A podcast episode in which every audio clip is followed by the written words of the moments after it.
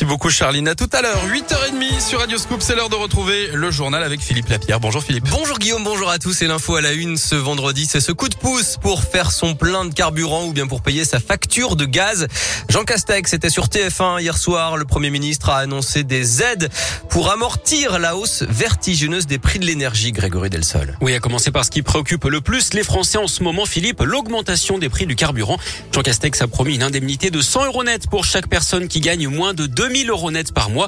Ça concerne les salariés, les fonctionnaires, les indépendants, les chômeurs ou les retraités, qu'ils utilisent ou non leur voiture d'ailleurs. 38 millions de personnes au total. Cette aide sera versée automatiquement, aucune démarche à effectuer. Pour les salariés, ça passera directement via leur employeur dès la fin décembre, en janvier pour les fonctionnaires, un peu plus tard pour les indépendants, chômeurs ou retraités, dit Jean Castex, sans donner plus de précision. Ce qu'on sait en revanche, c'est que ça coûtera près de 4 milliards d'euros au gouvernement.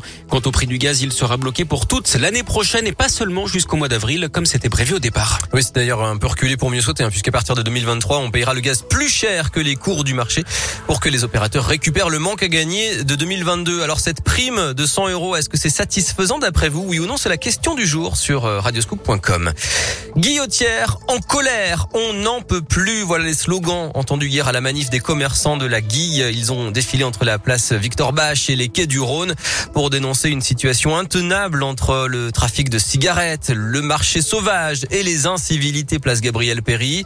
Bruno est restaurateur dans le quartier de la Guillotière. Cours Gambetta, il craint de voir disparaître sa clientèle. Là, on est excédé. Bien évidemment, ça impacte notre activité économique. Le fait que des clients osent moins venir ou plus venir pour certains parce qu'ils n'ont pas envie de se retrouver à traverser cette place ou à sortir de la bouche de métro ou pour d'autres malheureusement euh, qui vont euh, se faire voler en venant euh, dans le quartier, que ce soit le vol de téléphone portable à l'entrée de la porte du restaurant, ça fait mal quand même, ou une cliente qui se fait voler son collier, ça m'arrive encore il y a 15 jours. Les constats ils sont faits depuis des années. En tous les cas, ce qui est sûr, c'est que les commerçants et les habitants ne peuvent pas continuer à subir éternellement une situation qu'ils estiment ne pas pouvoir régler.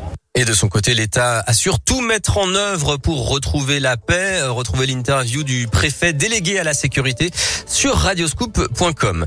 En bref, le député du Rhône Thomas Rudigoz et son collègue du Cher Loïc Carvran de la majorité ont annoncé hier qu'ils portaient plainte. Ils ont reçu un message faisant référence au meurtre d'un député britannique à cause de la politique du gouvernement sur le Covid. Jugement attendu ce soir au procès du chantage à la sextape de Mathieu Valbuena. 10 mois de prison avec sursis et 75 000 euros d'amende ont été requis contre Karim Benzema. Coup d'envoi ce vendredi de la campagne de vaccination contre la grippe pour les plus de 65 ans, les femmes enceintes et les personnels soignants. Et puis drame sur un tournage aux États-Unis, l'acteur Alec Baldwin a tué par balle hier la directrice de la photographie et a blessé le réalisateur du western qu'il était en train de tourner. Ce serait un accident avec un accessoire normalement chargé à blanc. Le foot et l'OL renversant, mené 2-0 hier à Prague en Ligue Europa. Les Lyonnais ont fini par s'imposer 4 à 3 dans un match spectaculaire. Lyon est premier de sa poule avec trois victoires en trois matchs. Place maintenant au choc en championnat dimanche à 13h à Nice.